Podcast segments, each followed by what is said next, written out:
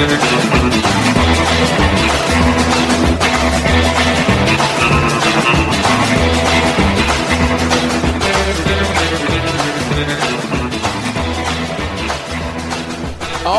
hello again, everyone. Welcome to it. It's Friday, glorious Friday, the 19th of January, 2024, and we can get to our weekend. Boy, don't we need it. We can get to the weekend F and review tonight at midnight at patreon.com slash Derek Hunter Podcast or derekhunter.locals.com. Check it out, sign up, and uh, support the program if and you don't mind. It'd be much appreciated, very, very much appreciated. Then you can enter to win the autographed book by Bo Snerdley. So there you go. It's win-win. Five bucks a month for those kind of chances. Hell, sign me up twice. All right, let us uh, get started so we can get the hell out of here. We've got a, a, lot of things to get to. There's tons of things to talk, and I'm looking and I just see this on the internet and just like, wow, people will buy. I mean, this isn't manufactured to be bought, so I suppose this is a little bit different. But people will buy damn near anything. UK Daily Mail. Sir Winston Churchill's false teeth, which helped him deliver his famous speeches, will go under the hammer for an estimated £8,000. What is that? It's like $10,000. Somewhere, 9000 It's whatever. Churchill suffered from dental problems most of his life and lost several teeth during his 20s. These upper dentures, one of a handful of sets made for the wartime prime minister, were constructed to preserve his natural lisp. And there it is, right there. You can, it's one, six teeth.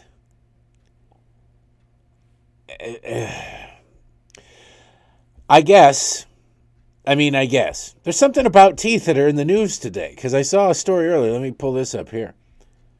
God, imagine this? Kanye West, West flashes his shock new $850,000 titanium dentures while out with wife Bianca Censori and Chris Rock after getting teeth removed in Jaws the Bond villain makeover. Shouldn't somebody at some point stop Kanye West?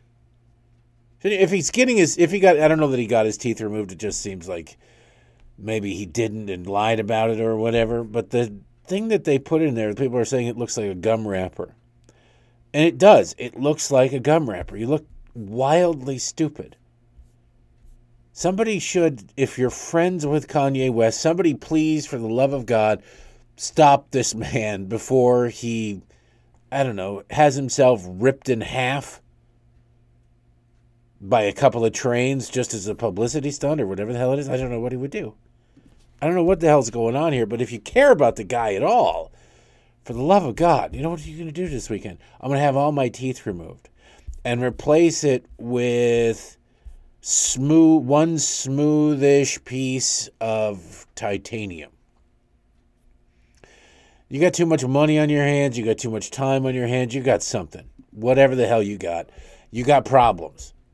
My God. Although if you're going to drive, I'd rather have Winston Churchill's dentures than Kanye West. I thought titanium wasn't. My phone has titanium. At the iPhone 15. It's got the titanium around the edges. Not a whole hell of a lot. Makes it incredibly light, relatively speaking. I mean, nothing's, no phones are really expensive, but I looked up once what the price, price of titanium was. It didn't seem all that out of the ordinary. Maybe I looked up the wrong type of titanium, but if you drop 800,000, 850,000, I mean, you got to pay the dentist for the work, but damn. Anyway, there you go. Today's chronicles of people who have too much time and money on their hands. Now let us shift our focus to the people who have too much time and power on their hands and how they go about screwing us, lying to us, and all those other good things.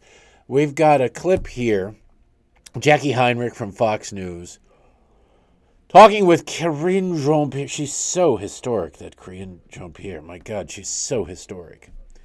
The White House, the story I told you about yesterday, the White House has been lying about the border in every conceivable way. Oh, the border is sealed. Oh, the border is perfectly fine. The border is what's wrong with the border? What border? What border? And then the story of the three sweet, sweet, nourishing illegal aliens down there at the White House. The White House had when they drowned. The White House put out a press release blaming Texas for the death, blaming the Texas Governor Greg Abbott for the deaths, the drownings. They prevented us from going in there and saving their lives. And then they didn't. They didn't. They didn't do anything. And even the Justice Department, as I told you yesterday, the Justice Department, Barack, or Joe Biden's might Freudian slip, but it might as well be the same thing. Joe Biden's Justice Department in court filings pointed out, under penalty of perjury, that yes, they were told about the deaths an hour after they'd happened, and it was the Mexican government that was going in to save them. It was not the Americans. Nobody was blocked. Nobody was nothing. Border Patrol wasn't even there at the time. They were an hour away and didn't find out about it until afterwards. So there was no blocking anybody from doing anything. And the White House, after that filing, repeated the lie, which, when you knowingly tell an untruth. It's a lie. There's no other word for it. It's it's pretty unambiguous. It's not like, well, you know what? Later on, we come to find out. Nope. Or this could be interpreted many different ways. Nope. It was straight up. The administration had said this is what happens in court proceedings, and the opposite happened, and it was Republicans' fault and the state of Texas's fault from the podium at the White House. So Jacqui Heinrich points this out and all the other lies at the border. And Karine Jean Pierre simply doesn't care. Now, as you listen to this, remember how crucified, and, and frankly, justifiably so, to a certain extent, not certainly to the extent that it was harped on, but when Kellyanne Conway talked about they gave facts here and then we gave alternative facts. Remember the, the the phrase alternative facts is still a punchline to this day. The left can't get over it. They believe that there are absolute truths. Well, if there are absolute truths, then there's no question whatsoever, given what we know about what transpired down at the border, that Karine Jean Pierre is lying, that the White House is lying, that they're making it up, that they don't care, that they they are knowingly telling something that isn't true. There will be no ridicule. Stephen Colbert will not do a whole bunch of dancing bears and a five minute monologue about how absurd it is. Now we're dumbing down this, that, and the other thing. It won't be mentioned at all by Stephen Colbert because he wouldn't want to lose his condo, which, you know, he gets rent free up the rear end of all the Democrats. Anyway, listen to this exchange between Jacqui Heinrich and the historic Karine Jean Pierre. Why are you repeating this false claim that Republicans voted to reduce the number of Border Patrol agents, even though the Washington Post gave the administration three Pinocchios for that? So we don't believe it's a false claim. Uh, our statements were very direct here. Uh, last year, House GOP voted uh, voted, and not only did they vote for it, but they touted they touted their Limit, Save, Grow Act. That's the act. Well, limit, and they, they vowed that it would they never limit, affect they, Border Patrol. They, they voted for and touted it, right? This is an act. And this would have forced the elimination of 2,000 Border Patrol agents. That's what this act that they touted, that they voted for uh, in the House. Uh, so that was their proposal. And, and that was what they they voted for back in, in May. They, they clearly stated at that time that Border Patrol, um, also veterans benefits and entitlements would never be impacted by any of the reductions. The- And also, the bill never had any appropriations in it. So this claim that you guys are rolling out, you know, it, it's the White House applying White House math to a bill that never had any appropriations. And moreover, the administration or the uh, members in Congress who, you know, put this together vowed that it wouldn't affect these things. So the reason I, I ask is because it's just, you know, to, to voters, don't you think they know the difference between, you know, what is a, a truthful statement and what is spin? And is it in, insulting to them at all to keep saying it when it was, it's just not true? One thing that the president does not do is insult vote, insult voters uh, or American people, to be more exact, because I want to be careful. Yes, they're getting this, that, and the other thing. You're doing it. Well, uh, they touted. They touted it. You mean they touted a piece of legislation in which they expressly said they did not would not do what you're you're saying they do. They blocked it. They prevented it from. Well, that's different. They touted it. They tout. We decided that it would cost this, and therefore it must. You imagine having a debate with that person, having a relationship with that person. They changed the definition of thing. Well, uh, I did not have an affair. I just simply went to bed with somebody else, and it was different. It's not an affair if it was absolutely meaningless and done for purely pleasure. Oh, okay. Well, there you go. I uh, you, you couldn't trust this person as far as you could throw them. You really couldn't trust this person as far as you could throw them. The Washington Post, by the way, did give three Pinocchios for that claim, which is weird. Like it's a lie. The Pinocchio there shouldn't be degrees of lies. There's degree there's degrees of you were wrong. But if you have access to the information, and there's no question White House has access to the information, and you knowingly say something opposite of the information, you are lying. It's not like, well, yeah, you, you lied, but it wasn't that big of a lie. Do you get credit off the Pinocchio scale if you have your fingers crossed? Is there, how does that work? It's a lie or it's not. That should be the thing. The, the, the same with Politica or PolitiFacts thing, like, oh, it's mostly true, mostly false, uh, big lie, pants on fire. Well, what, that, then you introduce a level of personal judgment and bias. If you're supposed to be a fact checker, there should be literally no personal judgment or bias in there whatsoever. It's it is or it isn't. It is or it isn't. Today's job numbers are the best job numbers of any president ever. Well, there's varying degrees. There are some presidents who had it better than that, and some presidents who didn't have it as good as that. No, the lie, it's a lie. On a scale of 1 to 10, it's a 10 because the only other point on a scale of 1 to 10 of whether or not something is true or not is 0 or 1. Three Pinocchios. How does it prevent, how does it not get four Pinocchios? Four Pinocchios is the top. It is 100% false, and they know it's false. Anyway, the fact checker Glenn Kessler wrote about the idea that Democrats were saying Republicans wanted to get rid of 2,000 Border Patrol agents. Which, by the way, if that's the case, good thing we have a government the way we have it done. That a government that acts slowly and deliberately. If Republicans were doing something or trying to do something that was going to cost 2,000 Border Patrol agents their jobs, as we need Border Patrol agents now desperately Thank God they didn't do it. Right? Bullet dodged. Shouldn't you be praying? Thank God Republicans didn't do this. They did now that they can reintroduce that legislation without that, if that was the problem, which it wasn't. But you know, they didn't do it. Democrats are actually screwing up the border. If this is true, which it's not, what the White House is saying, Republicans would have been putting forward something that would have inadvertently added to the screwing up of the border. It didn't get done. So Republicans then said, oh my God, what are we doing? Let's stop doing this. Anyway, Glenn Kessler, the Washington Post wrote, quote, but there's a big problem with this number, meaning the 2000. It's not based on an actual vote of the Homeland Security budget. Instead, it's a White House estimate on the impact of a bill passed in 2023 as an opening bid in budget talks with the Biden administration. When it came to an actual vote for border security, the House in September passed an appropriations bill that funded an additional 1,795 border agents. That was uh, four times the increase, 350 agents, that President Biden had requested in his own 2024 budget proposal. End quote. So the White House says they want to cut 2,000 jobs from Border Patrol agents.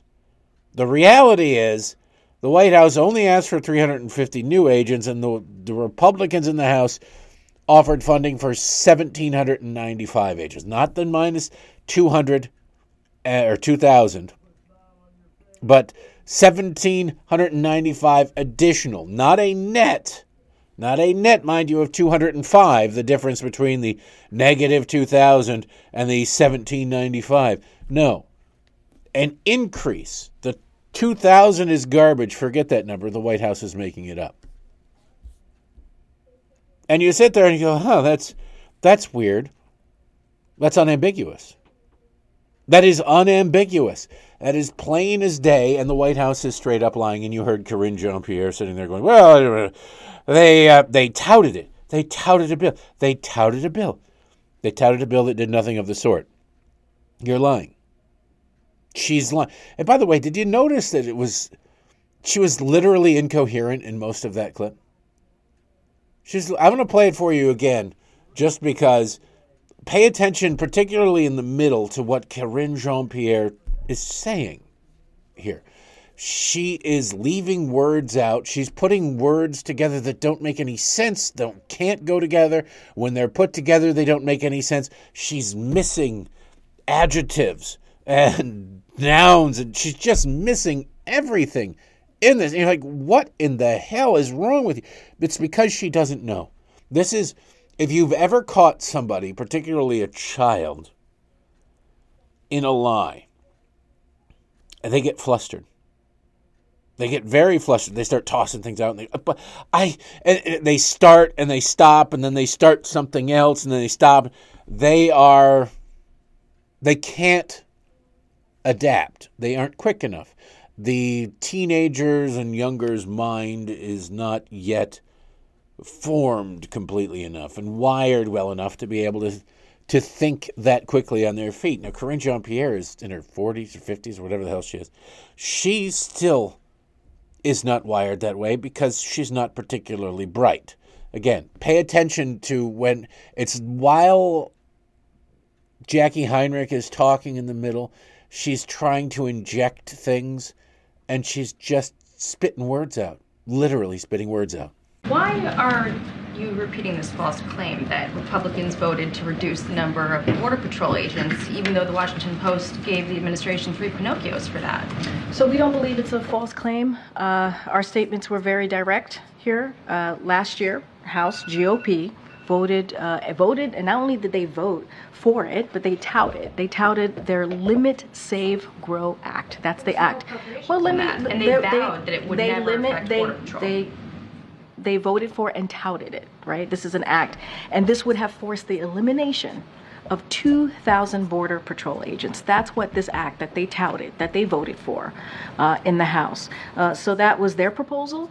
And, and that was So what they they voted for back in, in May. They, they clearly stated at that time that Border Patrol, um, also veterans' benefits and entitlements would never be impacted by any of the reductions. And also, the bill never had any appropriations in it. So this claim that you guys are rolling out, you know, it, it's the White House applying White House math to a bill that never had any appropriations. And moreover, the administration, or the uh, members in Congress who, you know, put this together vowed that it wouldn't affect these things. So the reason I, I ask is because it's just, you know, to, to voters, don't you think they know the difference between, you know, what is a, a truthful statement and what is spin? And is it in, insulting to them at all to keep saying it when it was, it's just not true? One thing that the president does not do is insult vote, insult voters uh, or American people, to be more exact, because I want to be careful. Yeah, never would insult voters or the American people, especially the half of the country he calls Nazis on a regular basis. There's no way Joe Biden would ever want to insult them. Since we're talking about wildly stupid people in the political world, you'd like to think, and I was the same way.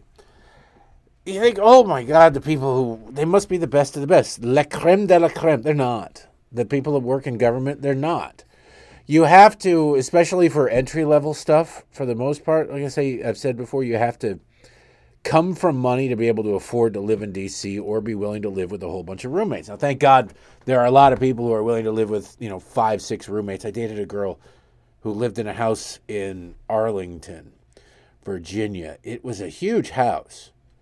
It was a mess of a house, though. You could tell it started off as a normal sized house, and they added onto it probably four or five different times. There were areas of the house you had to kind of, it was you couldn't get there without like going around different ways. There were stairwells added and things like that. It ended up being, I think, a, I think seven people lived there. It was a seven bedroom house. They had a sign that they put up there. It had been that way for a long time. It was called the Real World House before the Real World actually came to D.C. And uh, it, it was just bizarre.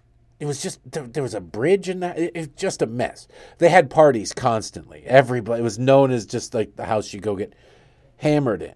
And people they still paid a fortune, or what I I can't remember exactly what it was, but they still paid each of them what I considered to be a fortune at the time to have one room and then a community kitchen where they all kind of stole each other's food and everything. It was just a mess. Nobody was once one person wasn't clean, nobody was clean. You know how that when you get that many people living in a room and they're like, "Well, I'm not doing Earl's dishes." And then it became, "Well, uh, if, if Earl's just going to leave his dishes laying around, I'm going to leave my dishes laying around." Then you get seven people leaving their dishes laying around.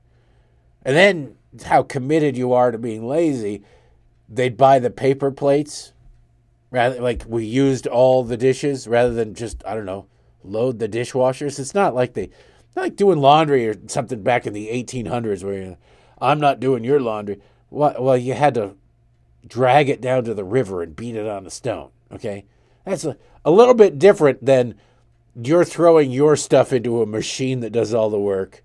I just throw a handful of my stuff in there while you're doing. It's completely different. Same with dishes. Oh, it's such a long, arduous process. What to open up a door? Pull out a drawer type thing, put dishes in there, close it, and push a button. Oh, you do we? I'll dial nine one, and then as you're loading the dishwasher, should you collapse from sheer exhaustion, I'll dial the other one, and we'll get an ambulance here as quickly as possible. But when you're dealing with young people, there's nothing dumber than really anybody until they're at least 25. Some people, it sticks around, like Courage here, it sticks around a lot longer. But they just sit there, well, if you're not going to do it, I'm not going to do it. I'm not going to. And there are flies everywhere, and you just got a complete mess. And there, hey, why is there a hole in the drywall in the dining room? I don't know. Okay. Why is the handrail falling off the stairs? I don't know. Eh, all right. You see the same thing in public housing.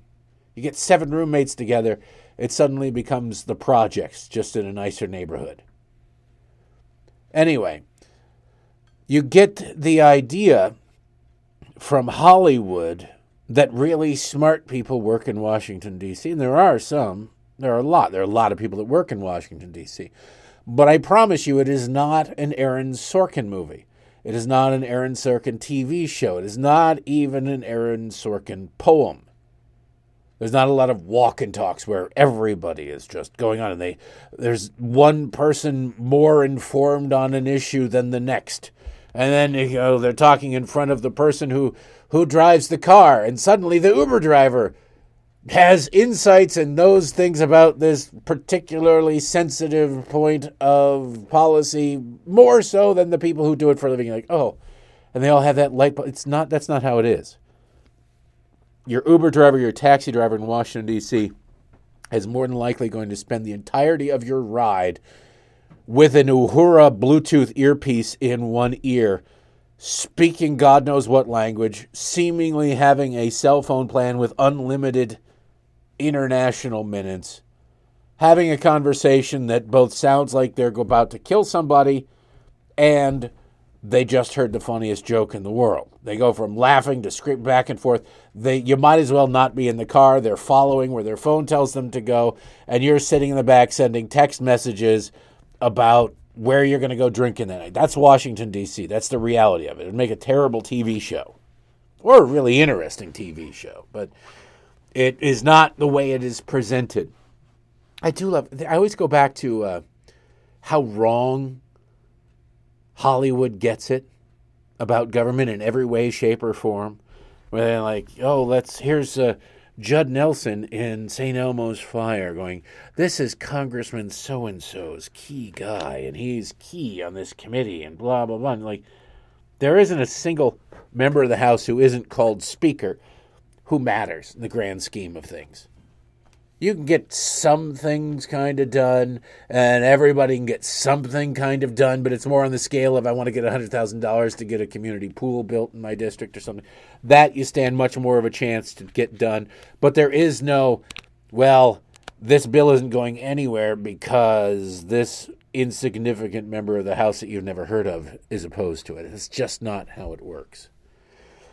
But still, some members of the House get more attention than others. I saw Matt Gaetz running around on he's on TV all the time. All the time. And he's insulting voters for uh, DeSantis and for Nikki Haley. You can dislike them all you want or be annoyed with them all you want right now, but if you don't think you're going, you think you can win without them, you're absolutely insane. And he'd said something along the lines of, ah, we can get rid of, for all the Karens we get rid of, there's another Jose or Pedro sitting there going and ready to replace them in MAGA world. And these people are spiking the football in the five yard line. Nobody, yeah, polling certainly looks good right now, 10 months before an election, for Republicans. He said, quote, for every Karen we lose, there's a Julio and a Jamal ready to sign up for the MAGA movement. Okay, let's pretend that you do that. You still won't have enough, all right? You still won't have enough. And it's a matter of where does that Julio and Jamal live relative to where does that Karen live. If that Karen lives in Georgia and Julio and Jamal live in California, you just lost big time. You got two more votes that will help you get closer to losing the popular vote by a smaller margin, but in a state that you'll never, ever carry. Right? You need every single vote you can. You can sit there and show me bad polling data for Joe Biden and, and uh, oh, people hate this and they care about this issue and they love that. Until the cows come home, until they cast a ballot, it doesn't matter. If it's not the issue that moves their vote, whether or not they support Joe Biden doesn't really matter. There are a lot of Democrats, by the way, who are quite content with what's going on at the southern border. They're either ignorant of what's going on or they look at it and they simply don't care.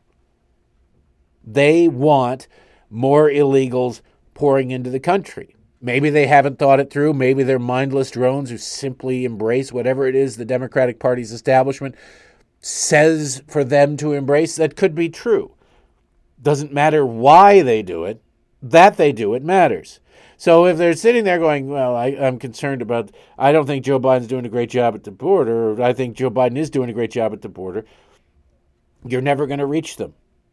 If and there are a lot of people, probably a lot more, I would say, who look at the border and say this is a disaster. Joe Biden should really get his act together but the most important issue to me is something else. I care deeply about Ukraine. I care deeply about Israel. I care deeply about social security. Whatever it is, whatever it is that impacts their vote. If everybody agrees with you on an issue, but it's not the issue that the majority of those people vote on, it doesn't matter. It, there are a lot of pro life people, there are a lot of pro abortion people who simply don't vote based on abortion, one way or the other. They simply don't care. I'm personally pro choice, but you know what? I don't really care. I'm not taking to the streets. I'm not going to do this. I wouldn't sign a petition. I'm not going to get worked up about it, blah, blah, blah. I'm 55 years old. I'm not going to get pregnant anymore. Personally, I don't really care. I'm much more interested in the fact that it cost me $80 to go into a grocery store, something like that. Well, you're not going to get that person if you just hammer them with a one way or another abortion issue campaign. It's just how it works. So you can read all you want. You can find a poll that shows you anything you want it to show you or anything you need to sleep comfortably at night. But none of it will make a damn bit of difference in the end if it's not the issue that moves people's votes.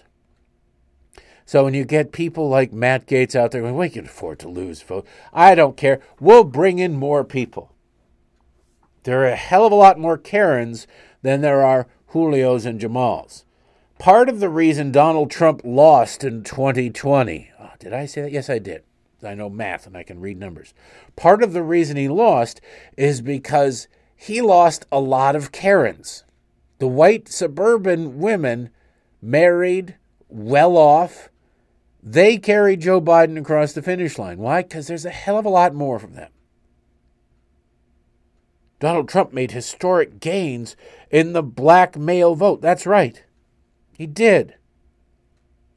It's still a two or three to one margin of the votes you lost from the white suburbanite woman compared to the black male vote that you gained. You sit there and you have to think about this logically just for a second. You just have to because otherwise you're going to either be surprised or you're going to go about it wrong. And it's amazing to look, Matt Gaetz, his district is safe. It's like 70% Republican. He, he wins with little to no effort. So it's really easy for him to say, I don't care. Get rid of these people. We can ignore these people. He's never been in a fight for his political life. He campaigns like he fundraises for it but like it. But he's never. It's just not a competitive district. He's he's got that. But they all have to fund. Maxine Waters wins with 80% of the vote. She still fundraises all the time. She raises a fortune. She pays her kids $100,000 a year to quote unquote work for her campaign. Her campaign could literally be her driving the streets of her district, which she doesn't live in. She lives in Beverly Hills, driving her district in, in south central Los Angeles, sitting on top of a truck throwing feces at her voters, and she'd still get 80% of the vote. I'd really like to test that theory, but I'm pretty sure she would easily win. Same with Matt Gaetz. So you look at this situation and you go, oh, all right, well, there you go. Well, if there are, I don't know, let's just make up some, if there are 40 million white suburban middle class women who are inclined to vote overwhelmingly for Democrats and 10 million black men who might be interested in voting for Donald Trump.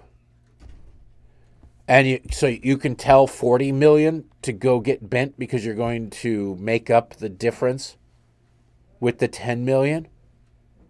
Let's just say you get 10% of each, right? You lose 10% of the Karen vote, that's 4 million. But you gain 10% of the Julio and Jamal vote. That's 1 million. You now have a deficit of 3 million votes. You see how that works? Making massive inroads in certain demographics is great for long term, especially if you can sustain that growth and keep it going over time and build on it. That's great. But not if it comes at the it has to be in conjunction with maintaining what you have and maybe growing what you already have too. There are more Karens than there are Julios and Jamals. Now, if you're just giving a percentage, look, we can get rid of 10% of the Karen vote because we'll make it up with 10% of the Julio and Jamal vote. You're being lied to, you're being manipulated. If you control the unit of measure, you control everything. Maybe Matt Gaetz isn't bright enough to know that. I don't know. It's entirely possible.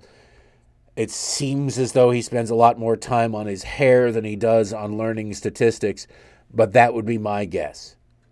I'd just point that out that you can sit there and you can cite poll after poll. Oh, we're doing so much better among these demographics. And if you look at the whole numbers, and all the polls, they are. Uh, you go into the numbers of the polls, like, oh, Donald Trump is pulling these historic numbers in the Hispanic voters and historic numbers in black voters, particularly black men. This is great. Young people, he's doing better than they don't like Joe Biden and whatever, whatever, whatever. And then you look at the overall poll, and it's you know Trump by two. Like, how the hell is it Trump by two when Trump is making massive gains in these other demographics. And it's because those demographics are very small. They're very small. They fudge the numbers around the margins. And the, the demographics they don't really talk about, the again, the carrots, the suburban white women. He's not doing so great amongst them. He's not making inroads amongst them. Now they vote for screwed up reasons. They maybe it's abortion. You're never going to reach them. A lot of them vote because they don't like the mean tweets. They don't like the this. They don't like the that. They don't like the other thing. In many ways, the wealthy liberal suburban Chardonnay sipper at noon is insulated from a lot of the problems most other people face. The wealthy part insulates them largely from inflation, for example. They still have to pay more, like everybody else, for food and what have you, but it's they've got the money. It doesn't matter. They have the luxury of not having to worry about their own survival or continued sustenance. They can just keep on trucking. But you need to find some way to try to appeal to them, don't you? You definitely have to find some way to try to appeal to them. Because there's far too many of them for you to ignore. It's wildly inconvenient. It may make some people unhappy. I don't care, but I'd much rather be unhappy now and happy on election day than happy now and smacked upside the head by a giant dead fish. Since we are talking about uh, less than uh, the best among us in Congress, I do have a clip of freshman Democrat from Florida, Max Frost. This is, it was a hearing yesterday. See, Republicans are evil and racist and horrible. And if you just follow the news, you know what it is. You can imagine your, you should build your own Rachel. We need a, a play at home game. Build your own Rachel Maddow monologue or build your own Joy Reid monologue. Somebody can put on a bowl cutted blonde wig and do their best Joy Reid impersonation. You pull a couple of words out of a hat and you got to make a a monologue out of okay uh, right every other one of them will be racist so you have to use this word racist then you dig in racist again you dig in another you pull out 15 of them 12 of them are racist and uh, the other ones are about how horrible white people are and, and, and you can have no sense of irony as you do it and Rachel Maddow monologue is really seriously you want to talk about a conspiracy theorist and a and an absolute master in Goebbels esque omission and spin. She is good. She is good at lying to her audience. There's very few people as skilled as her to take a half truth, to take a half statement, to take a little bit of information, and then to be able to look at the camera earnestly and go, We have a reputation as a news organization that we couldn't possibly take Donald Trump's victory speech in Iowa live. We it would do damage to our reputation. Where? Where the uh, the the quad at Smith College? Like where where is it that telling the just letting people see for themselves, letting people see something for themselves? Where is that going to be damaging to your reputation? Anyway, Max Frost was a media darling right when he started running for Congress. Why? Because he's a young black man. He's like 26 years old. And he was a member of the Democratic Socialists of America. Yes, realistically, what used to what used to be hidden is now a point of pride in a resume builder. There was a time not that long ago when the Democratic Party was not radical leftists exclusively. In fact, the radical leftists were the fringe they were the minority. There was something called the Blue Dog Democrats. These were Democrats who were very interested in pro growth tax policy, meaning not taxing the, maybe not tax cuts per se all the time, but not taxing the hell out of everybody or anybody, really, and concerned about deficit spending. Can you name one Democrat you've heard in the last 15 years say, you know what? trillion dollar deficits are unsustainable. Thirty-four trillion dollars in in debt is unsustainable. We have to do something about it. Have you heard of one? Anyone? They used to at least pretend we're going to have to raise taxes so we can pay off the national debt. That was Bill Clinton. We're going to raise taxes so we can pay off the national debt. They never paid off the national debt. I know, Derek, there was a budget surplus. It was, a, it was all projected. It never actually came to fruition. People forget that. The, the way that, if you ran your books the way the government runs theirs, you'd be in jail. It doesn't matter who the president is.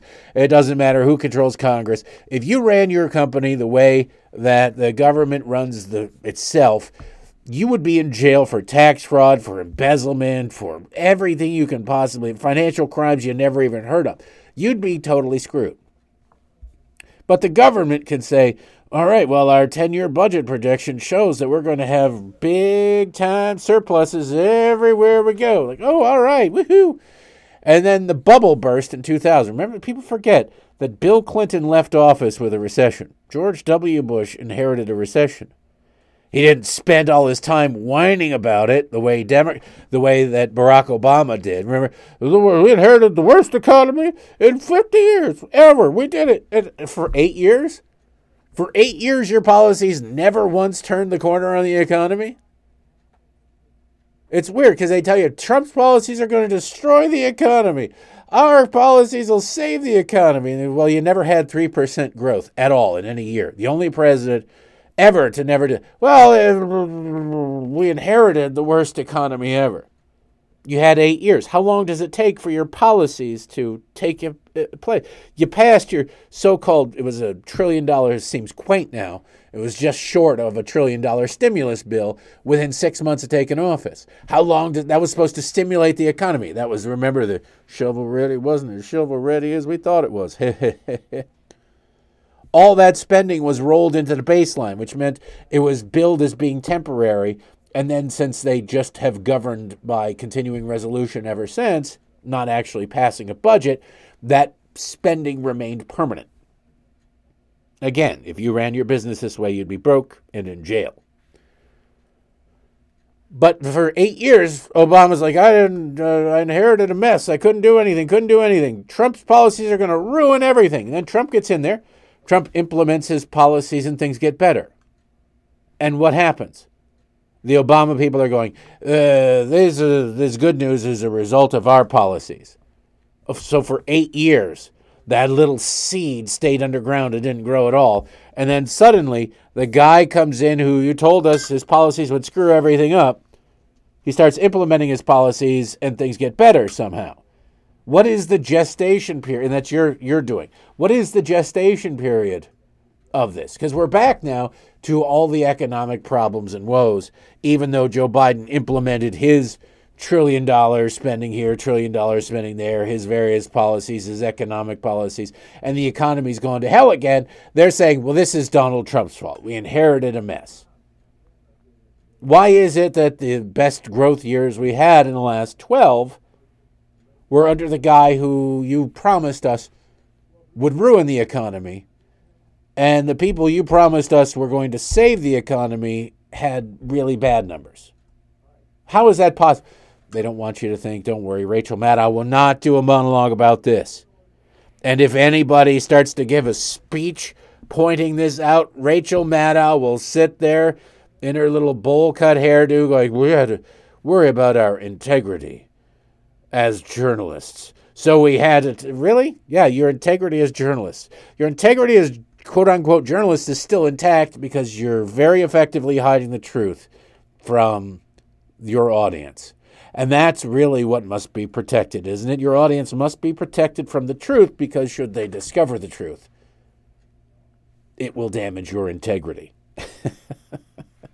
See, I guess maybe they're telling you the truth a little bit just not in the way they want you to take it. Anyway, back to Max Frost. He is Alexandria Ocasio Cortez with, uh, uh, there's so many different, bigger.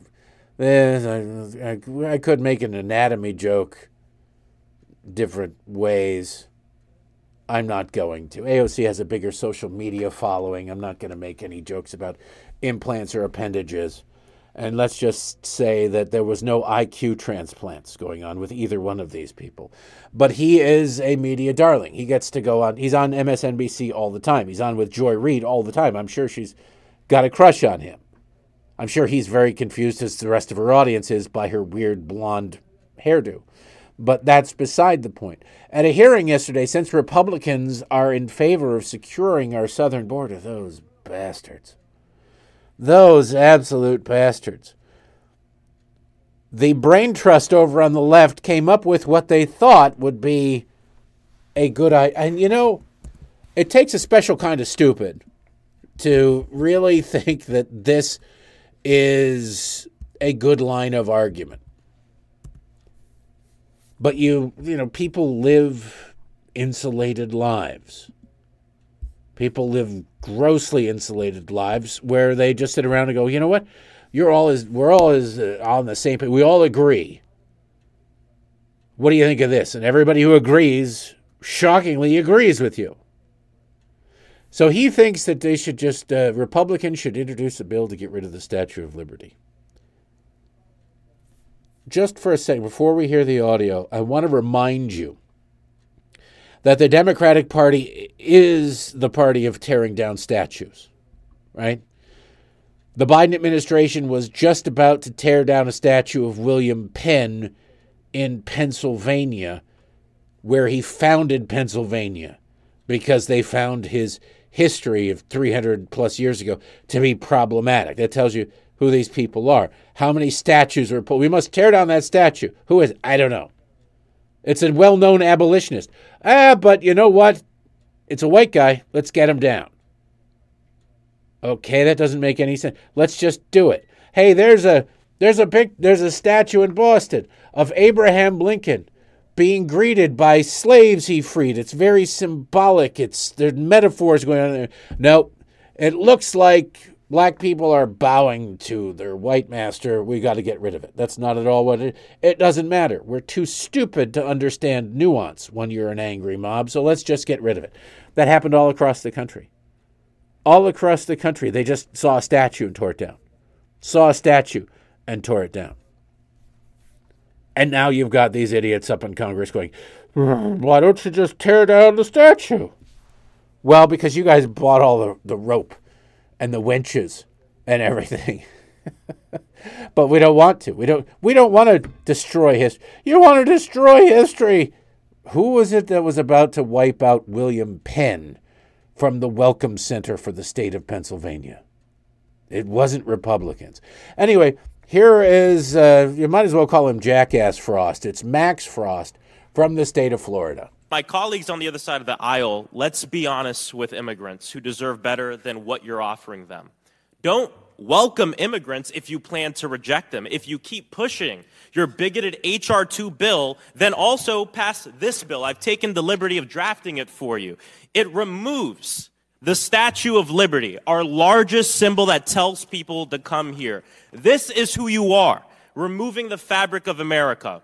So I want to know which Republican who supports and voted for H.R. 2 will introduce this bill. He's so stupid.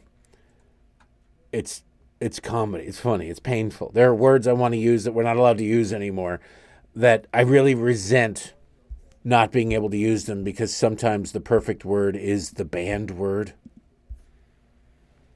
to show how dumb somebody is. And you don't mean it as an insult to other people just the people that you're doing, but it's like the perfect word that encapsulates it.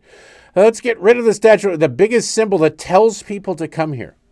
That's not what the Statue of Liberty is, you idiot. That's not what the Statue of Liberty. France didn't go. You know what? On the 100th anniversary of your your country's founding, here's something to make everybody that that says you want everybody to come there. It was a gift. The United States didn't commission the Statue of Liberty. It was a gift from France, right? It was a gift from France. Kind of an important detail. They helped us, we helped them. We inspired their revolution to get rid of the king. There's what uh, spiraled out of control, but you know, what are you going to do? They always cite the Emma Lazarus poem, The New Colossus, that is on a plaque on the base of the Statue of Liberty, as though it is somehow legally binding. Emma Lazarus, back in 1883, wrote the poem, and this is going to sound foreign to everybody. This sounds foreign to me. Wrote the poem as a fundraiser to help raise the money to build the platform on which the statue stands. People see the giant Statue of Liberty and they think the pedestal that it's on is part of it. No, France just sent us the statue. The statue is about a little more than half the height of the whole thing. The rest of it is the pedestal. They wanted to build the pedestal, so they built the pedestal. They raised money. Imagine that. The government didn't go, well, we'll just take on massive, we'll print money, don't worry about it. And they actually tried to raise money and did raise money to it. And you sit there and you go, how do you raise money with a poem? Look, I don't understand the economics of the time. You could sell books, people bought poems, people bought things, people read back then. Poets could make a lot of money. And so Emma Lazarus wrote the poem that contains the lines of send uh, me your tired, your poor, or give me your tired, your poor, your huddled masses yearning to breathe free. The wretched, re-. that's not legally binding. And they didn't. They want to live and breathe free, meaning free of government. If you want to read it that way, breathing free of government. Socialism wasn't really an issue in 1883. The welfare state didn't exist. So, like, oh, we're welcoming people in here. We got to give them housing and food and health care and blah, blah, blah, blah, blah. No. None of that was a factor when this poem was written, aside from the fact that it's not legally binding. But it is, if you want government off your back and out of your life, come here. Come here. Which they put the Statue of Liberty, it's right near Ellis Island, which was the way station, which was where people came over. Oh, we, we heard there was a statue that said, come here. No, you heard wrong, but okay, come on in. What are you bringing to the table? What? I'm bringing nothing to. I just want to live here. Okay, no, not interested. Turn, Go home. You're sick? Go home. You're missing teeth? Go home. Can you prove that you will not be a burden on society, that you will not be living homeless, that you will not revert to a life of crime because you cannot support yourself? You can't? All right, go home. Get out. You don't get to go to the United States of America. You want to implement the policies to the extent that they exist enshrined on the pedestal of the Statue of Liberty, Congressman Frost, then let's institute the standards that were employed at Ellis Island shortly thereafter for new arrivals and ask the one question what do we get out of it? And bring about a merit based system of immigration and you would end up with 99% deportations at the border. You can figure it out pretty easily. Do you speak English? You don't speak English. Okay. Do you have pockets full of money? You don't have pockets full of money. So you can't speak English, you can't communicate, and you can't support yourself while you learn it. Okay. Uh, whatever language you speak, here is a document written in that language. Can you read it? You can't. All right, then you're so you're unable unable to communicate in our language and you're illiterate in your own language and you have no money. Thanks for playing. Your your plane is right over there. Go get on it. You're going back home. You do that for 2 months solid while all these people and back in their villages who were packing up to make the trip themselves suddenly noticed that everybody who had disappeared, who had gone on to the promised land, were starting to show back up back home, and all that money and time and effort was wasted. How many people are going to unpack those boxes? All of them? More than all of them? Whatever it is, I'll be content to just keep shipping them back home forever because you have to have laws. You want to get rid of the Statue of Liberty. How about you familiarize yourself with the Statue of Liberty, Congressman? We'll start there. I'll sign on to that bill come election day. There have been some developments in the world of COVID that I think are kind of important to talk about because we like I say we need to know what happened so it won't happen again so we can prevent it from happening again so there will be another pandemic at some point you need to know what happened in the last few so that you can uh, prevent them. Now, there have been a lot of pandemics. People think, well, there was COVID and then there was the Spanish flu. There's a lot of pandemics in between. They just weren't as bad. They weren't as widespread or as fast spreading or whatever. COVID nineteen was sort of manufac- was manufactured in a lab. China won't admit to that. They don't. Uh, they want to pretend that it wasn't. They want to pretend that somehow somebody ate a pangolin and it just went sideways in their, their gut. But now the Wall Street Journal reported the other day that uh, the Chinese had mapped the entire virus two weeks before they told anybody about it which is kind of important. You, how much work could have been done if they just shared this information? You've mapped it. You know what it is. You know exactly what you know precisely what it is. The more precise the information you have, the better shot you have at combating it. And they they withheld this. Why? Because well, if they go, why did you ha- you had this that soon? That it takes a while to map a, a virus, and you had this pretty quick. That's weird. It'd almost be like you were working on this thing for a little while before you let the rest of the world know it existed, huh? But that's not the most disturbing part of COVID. This story from the New York Post.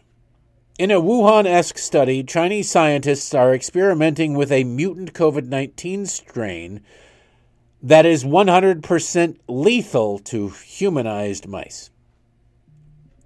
The deadly virus known as GXP2V attacked the brains of mice that were engineered to reflect genetic makeup similar to people, according to a study shared last week out of Beijing. What could possibly go wrong? Quote, this underscores the spillover risk of GXP2V into humans and provides a unique model for understanding the pathogenic mechanisms of SARS CoV 2 related viruses, the authors wrote. No, this virus would not have existed were it not for these idiots in the lab messing around with it. The deadly virus is a mutated version of GX2017, uh, a coronavirus cousin that was reportedly discovered in Malaysia and pangolins in 2017, three years before the pandemic. Pangolins, also called scaly anteaters, are mammals found in warm areas of the planet. All the mice that were infected with the virus died within just eight days, which researchers noted was a surprisingly rapid death rate. Isn't that nice? Now, this doesn't exist in nature. And what did we hear? That COVID 19 was more than likely created as part of gain of function research, funded by President Fauci at the time. And gain of function, in case you've managed to forget that mess, is scientists justifying trying to get money, whatever. They, they go, you know what, we can mess with the DNA of this virus. We can change this virus that is innocuous right now to human beings, and we can mutate it to the point that it's deadly to human beings. And then we can formulate treatments for it, including maybe vaccines for it. So that if in nature this virus ever mutates in a way that we will have completely bastardized it by messing around with its DNA structure, we will be ready to go. When I first heard that, I thought, well, good. That's actually being proactive. That's that might not be such a terrible thing. But the more I thought about it, the more I have realized just how damned stupid it is. Viruses mutate, there's no question about that. You can sit there, how many different strains of COVID? We got this strain of COVID, we got that strain of COVID. That's a new mutation in the virus. But that virus is mutating so quickly, so rapidly, because it was artificially created. All right? Nature tends to want to return back to where it was. Nature doesn't like being told what to do. You can graft arms onto people if you want, but eventually they'll fall off. You don't need them. It's not, that's not what they're supposed to be. It's not where they're supposed to be. Put an arm on somebody's thigh. Like, nah. It goes away or it dies. That certainly doesn't get perpetuated. The genetic makeup of a virus mutated in a lab tends to want to go back to where it is. That's why I think, my dime store doctor's opinion, why the original strain of COVID was much more dangerous than subsequent strains. What do I mean? Well, the one that they first manufactured and broke out of the lab had a higher death rate. The longer it's been around, now it's like, well, people are going, it's just like the common cold. It's a little bit more than that, but you get the point. It was more deadly at the beginning. But the virus is reverting back to the as close to it uh, what it can get to where it naturally was. They've added things onto it, receptors, and they're they're sort of evolving themselves out of existence because they're not supposed to be there. But you're making viruses that may never come to be. That's my biggest problem with gain of function. Let's make a virus out of this virus that kills people. That way, if this virus ever changes and starts killing people, we'll have a treatment for it. Well, what if that? What's to say that virus will ever mutate in that way? There are literally infinite numbers of possibilities of ways viruses could mutate. It doesn't mutate in infinite numbers of ways simultaneously. It's a it's a usually a path. It might split every once in a while, but in general it just continues to evolve. Very few viruses have jumped suddenly and unexpectedly. There have been different outbreaks. They're difficult to be transmitted from, say, animals to humans, what have you. But they do, they have, they have been a record, then they become difficult to transmit between human to human, and they have eventually died out, thank God. But if you're creating something, who's to say it would ever come to be in nature?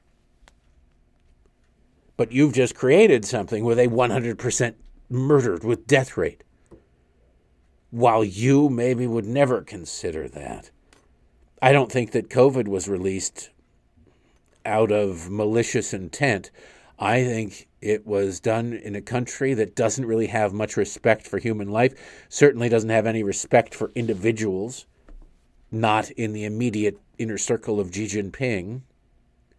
And even some of them he'll kill if they get in his way.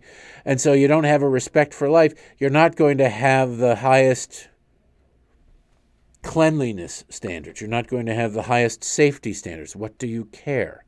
If you've got 1.5 billion people, what is one life? What is a couple? What is a hundred thousand? What is a million? There's nothing. It means nothing. So you're not going to be as interested in security, the double, triple gloving and everything. You just going to have, you know what? The odds are you're going to be fine because the odds are you're going to be fine. But the odds are you're going to be fine means that there's a chance you won't be fine. So the idea of we create this super virus, you can't protect it. You cannot contain it forever. You create this super virus because it might come to be at some point in nature in the future, even though there's no evidence that it will ever come to be. That it will ever come to be. You just created it so that you might be able to treat it. Well, you've wasted a lot of resources for something that more than likely won't come to be, won't come to pass. There are already plenty of viruses that we have that we know of that we don't have effective treatments for or effective um, vaccines for you could easily work on. If you find unlock the key to killing particular viruses, any virus, boom, you can maybe use that and other things. Vaccine is just a dead virus, your body's immune, system, treating your body's immune system to kill a virus. But if you could kill a virus with something outside of your immune system that our immune system can't do, you, you, you won. But the problem is if this virus, well, the virus could evolve. The virus absolutely could evolve. But what if it doesn't evolve for 200 years?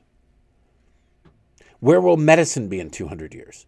Will that catch all skeleton key for killing all viruses have been created by then? Maybe, possibly. We don't know. We might be able to get there on our own.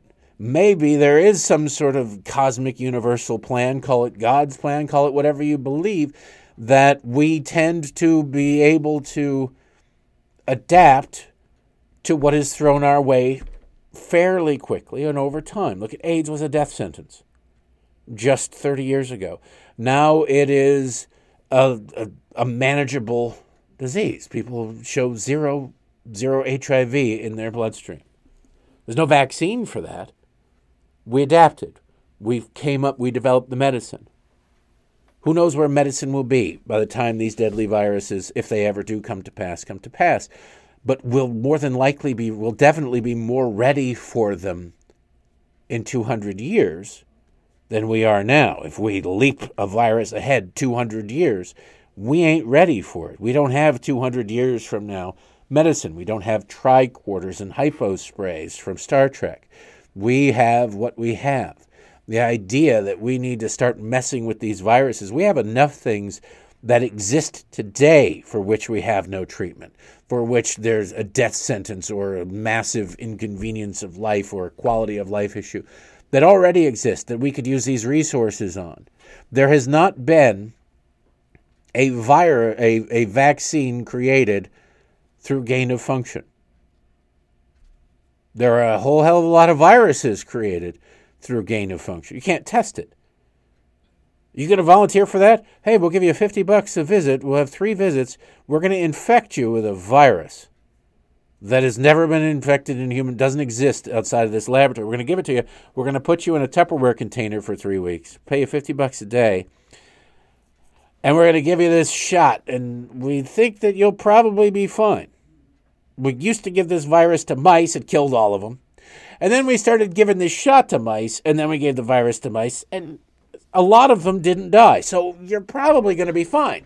But we need to study this just in case in 500 years, this virus that up until now had been leaving human beings alone, what if it mutates and suddenly infects humans? We need to be ready so that for 500 years, people don't make plans for the weekend until Friday. Why are we worried about 500 years from now when we have real medical issues, needs? Today. Well, the fact is, there's a certain point at which you just don't need any more. You can't do any more.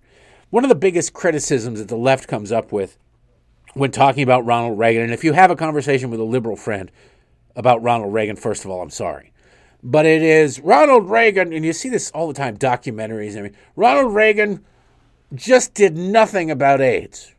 He did nothing about AIDS. People were dying and he did nothing about AIDS. Well, I remember when AIDS came around. He didn't do nothing about AIDS. At the end of his term, he was funding, you know, I think million, a couple million dollars worth of AIDS. Uh, well, that's not enough. It was not. What are you going to throw? For the longest time, nobody knew what the hell it was. All right. So the NIH was scrambling around trying to figure out what the hell it was. They thought it was some kind of cancer or something. They didn't know what it was. We did not have the technology we have now to easily spot a virus. And then we didn't know how it worked. You had to find out what it was, how it was transmitted, that it was actually it, and what it did inside the human being before you can. We needed to come up with a treatment. A treatment for what? I don't know what is going on with this thing. So it needed to be studied. Reagan laid the groundwork. If he would have dumped $10 billion on the lawn of you know big research incorporated university. They would have taken the money they would have pissed it away. They wouldn't have been able to do anything more than they did. Nobody was sitting around going i've got i know what aids is i know what the cure is i know what the treatment is but i just need the money and nobody's giving me the money. It didn't exist until nobody knew what the hell it was. And then by the way when the government started spending money on it a lot of money on it a lot of that money went for PR to lie to the public. AIDS is, is, an equal opportunity killer. It'll get anybody. Anybody could get AIDS, but there was one particular group of men and one particular act without protection that increased your prospects of contracting it exponentially. The odds of getting it through every other similar act but with different people were almost nothing, right? But you could trace back almost every bit of transmission that wasn't from a blood transfusion to somebody who had engaged in a particular unprotected act. But they couldn't do that. They didn't want to bring that up. They didn't want to mention that. They didn't want to, quote, stigmatize people. And so they told everybody it's an everybody disease. How many calories were burnt? How much money was wasted lying to the American public about that? Well, it's because they once they started turning on the spigot, they had more money they knew what to do with, and everybody got it. And they just once you start spending that money, you start spraying that money around like Jay Z at a strip club. You're making it rain up in there. Somebody will find a way to spend it, to use it, to waste it. That's how government works. Reagan didn't ignore the AIDS crisis. Reagan handled it the way it should have been handled. Nobody knew what the hell they were dealing with. Now they're going, let's just create viruses. Let's see what we can do. Let's create problems to solve that may never come to be. Why? Because we want money. We want more money. We need more money. How about you do something productive? How about you do something constructive? How about you do something important for now? In 500 years, we may all be dead for all sorts of other reasons. The sweet meteor of death may come and take us out. The sun may go supernova. You never know. This weekend, the odds of that happening are pretty slim. How about you cure what we have before you go around creating new stuff? Crazy idea, I know, but just a thought. I've got uh, a little bit of audio here from CNN. It's not all that little bit, actually, but it's uh, it's telling. They have a contributor named Natasha Alford. If you've never heard of Natasha Alford, congratulations. You're one of the tens of millions, hundreds of millions of Americans, really, who don't watch CNN. She is a CNN contributor, which means MSNBC didn't want her. Really, the only way to get a contract with CNN is for MSNBC to go, nah, you're, you're too dumb for us, which is saying something. You know, it's an accomplishment. Uh, it's not something I'd list on my resume, at least at the top, but somewhere in there, you, you kind of have to go, wow, I'm the, I, I won. You know, they don't tell anybody that you won dumbest pundit award, but you know, a trophy's a trophy. You you you scratch off the what it's for on the trophy, and you put the trophy up on the trophy. You're probably too dumb to know that, but that's beside the point. Uh, Natasha Alford does something. I think she's a podcast host for The Grio. If you're unfamiliar with The Grio, The Grio is a, a website that is for black people. No, that may sound harsh. But it is. That's that's their own. That's what they describe themselves as. And so you're not really dealing with a website that is broad appeal, which again makes sense why you would end up with the uh, contract over at CNN. how do you how do you fail out of the uh, CNN contract? So the Grio, according to the Wikipedia thing, is focused on news and events that have a unique interest and uh, pronounced impact within the African American audience. I don't know how news is different uh, for you based on your skin color. You go to thegrio.com, it's founded by Byron Allen, who uh, used to be one of the hosts of Real People. Somehow he finagled that to being a, he's now a media billionaire. So about the Grio. The Grio is the largest black newsroom in America committed to reporting the latest news, politics, entertainment, and lifestyle uh, content because we believe a well informed community best determines its own interests. The Grio comes to you with five distinct businesses a website, live events, cable network, mobile and streaming app, and a podcast network are uh, we want to make you more informed. News has race. News has skin color. You probably didn't know that. But there, right there, is Natasha Alford. She's senior correspondent and host of the weekly, the Grio Weekly, sorry, the Grio Weekly with Natasha Alford. And they employ, of course, well known anti Semite and racist Marc Lamont Hill, the god awful April Ryan, uh, the racist Touré, you name it, and you, they are uh, over there at the Grio. Well, good old Natasha was on CNN earning her other paycheck and talking about Nikki Haley. Nikki Haley, see, it's Nikki Haley is a woman of color. I hate to break it to Natasha and the CNN audience, but she really truly is. Now, I realize that She doesn't walk in lockstep with you leftists, so she doesn't really count. It's the Clarence Thomas rule. Yeah, he's black, but he's not really black. What is it that the woman behind the 1619 Project said, uh, Nikole Hannah-Jones? Skin folk ain't kinfolk. Isn't that nice? Isn't that lovely? We must get together and bring together the black community. Not with you. Not with you, Uncle Tom. You disagree with what I think the only politics that are acceptable are for somebody with your melanin level. Get the hell out of here. No sense of irony, no sense of scorn, no nothing. No sen- nothing. They don't care. There's no there's no consequence to being a ridiculous racist piece of garbage on the left, except for I guess if you can consider it a punishment, you get sentenced to be a CNN contributor.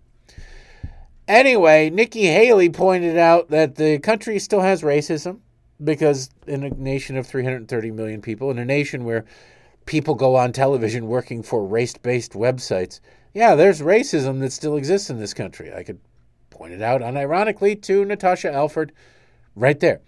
But the country itself isn't racist. And that is not in keeping with the liberal narrative, the liberal agenda, acceptable liberal thought. Uh, what is allowed to occur in the gray matter behind the eyes, between the ears of black people in this country on the Democratic Party thought plantation. And therefore, Natasha Alford is upset, is outraged. She is a herder. She is a herder. Most of the left wing establishment media, particularly the media of color, are herders to make sure that nobody strays from the acceptable grazing grounds of thought out there.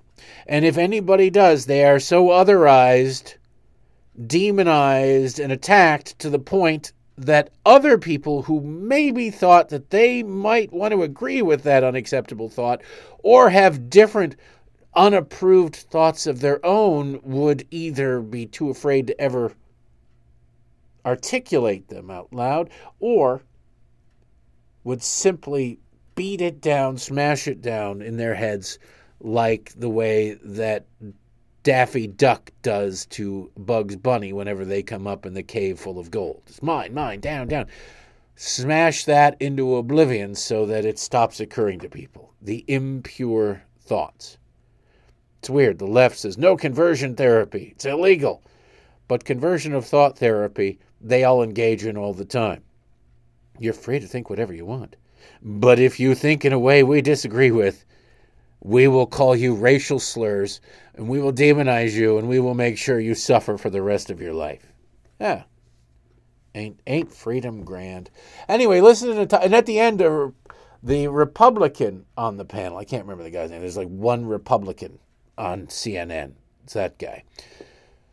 Points out how absurd this is. Now, the rest of the panel, they're all white. There's the one black woman. There's a little bit of pushback from the liberals on the panel, but not much. Because when you're dealing with, it was, uh, there were four liberals. One of them was the black woman, one was Dana Bash. Can't remember the other two white guys. And then there was a, a white conservative guy. The conservative guy is the only one with the content in the front of his underpants to say this is a load of crap.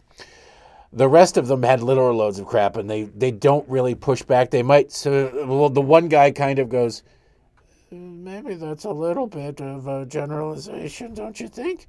Very scared to death because he's not afraid of, of Natasha Alford. He's terrified of the rabid leftists who run CNN. See, that's how they really keep you in line. They don't have to tell you to keep you in line. They make it known. You can have any thought.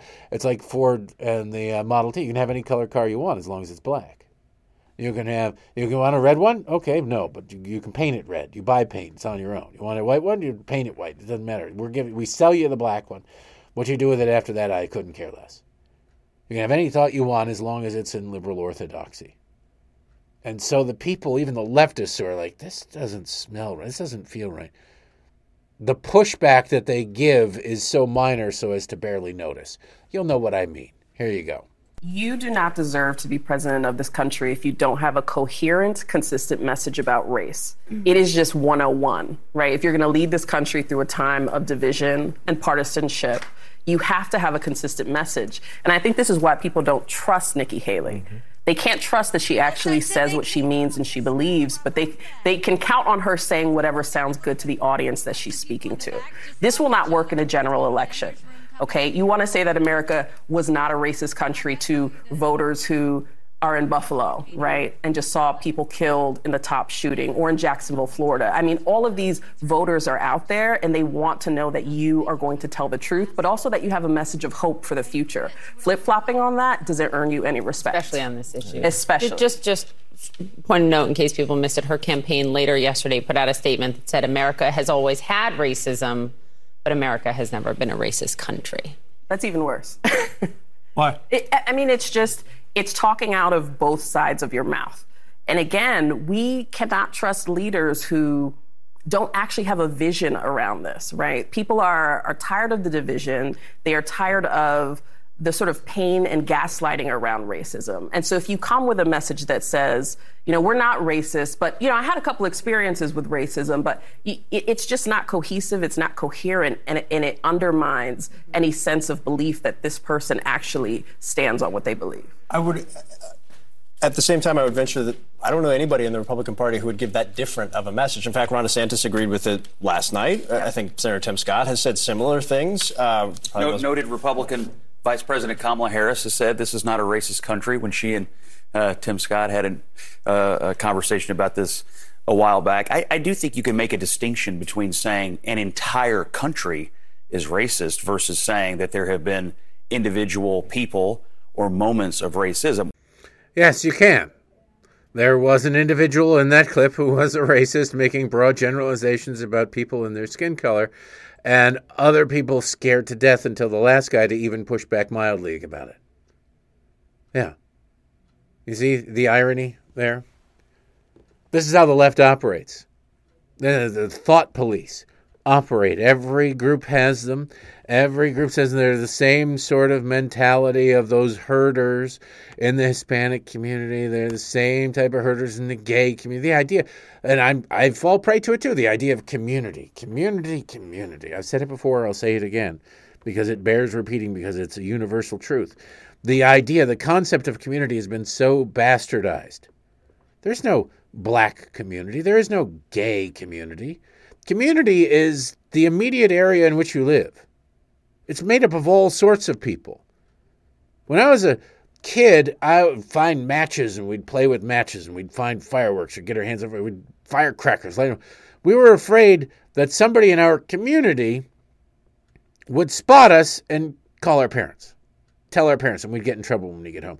That's why we found places where we could do things that you know could light off, blow up GI Joe dolls by taping some some M80s to them and stuff like that. Set little fires and burn models with that glue that burns.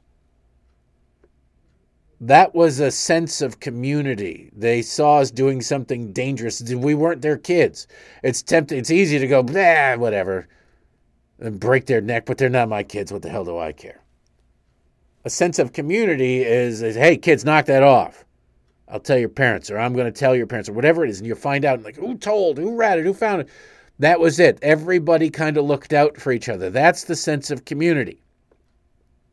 To the left now, community is what sort of immutable, irrelevant characteristics do you share with somebody? That's the community. You, you're supposed to identify with somebody not because you live near each other, not because you have similar interests, not because you have similar you shop at the same store, you have kids go to school together, you live next to each other. No, it's because somebody has the same skin color as you.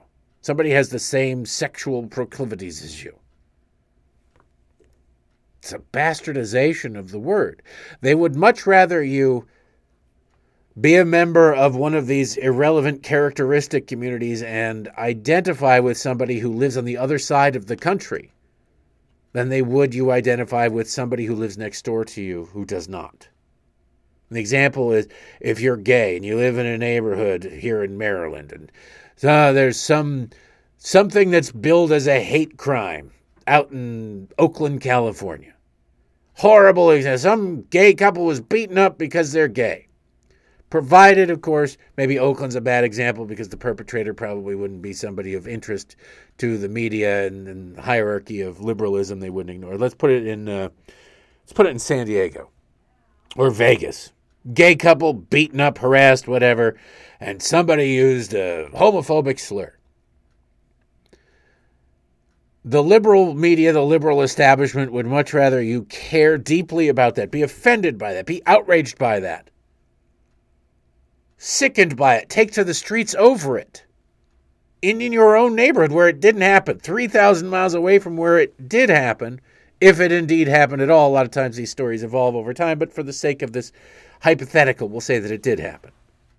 They'd much rather you take to the streets over that than if your straight neighbor were beaten up and robbed.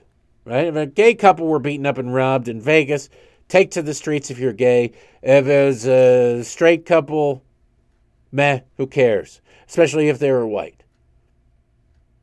It's a perversion of it. You wonder why, you know, a lot of people move into neighborhoods, and I'm guilty of this too. I don't talk to my neighbors all that. I talk to the immediate neighbors, wave to them, whatever the ones with kids, the age of our kids, they play together occasionally, but I, I never think, let's invite so and so over from this house and we'll grill some burgers and sit in the backyard. Never in a million years does it occur to me.